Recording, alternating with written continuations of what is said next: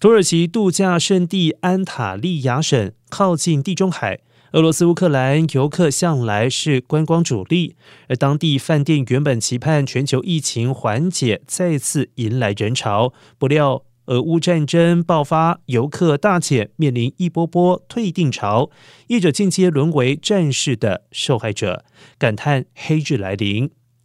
土耳其安塔利亚省。全年温暖，从莫斯科直飞二到三个小时就能够抵达。一过海关，驱车直奔海滩。炎炎夏日也可以前往山顶赏雪。长期以来受到乌克兰还有俄罗斯的观光客青睐。去年约有四百万名俄罗斯、一百万名乌克兰观光客到访，人数较二零二零年增加了百分之一百六十四。如今，俄罗斯挥军攻击乌克兰之后，安塔利亚过去挤满人潮的海滩，如今显得冷冷清清。游客不乏土耳其人，以往挤满人群的餐厅大街也显得十分寂寥。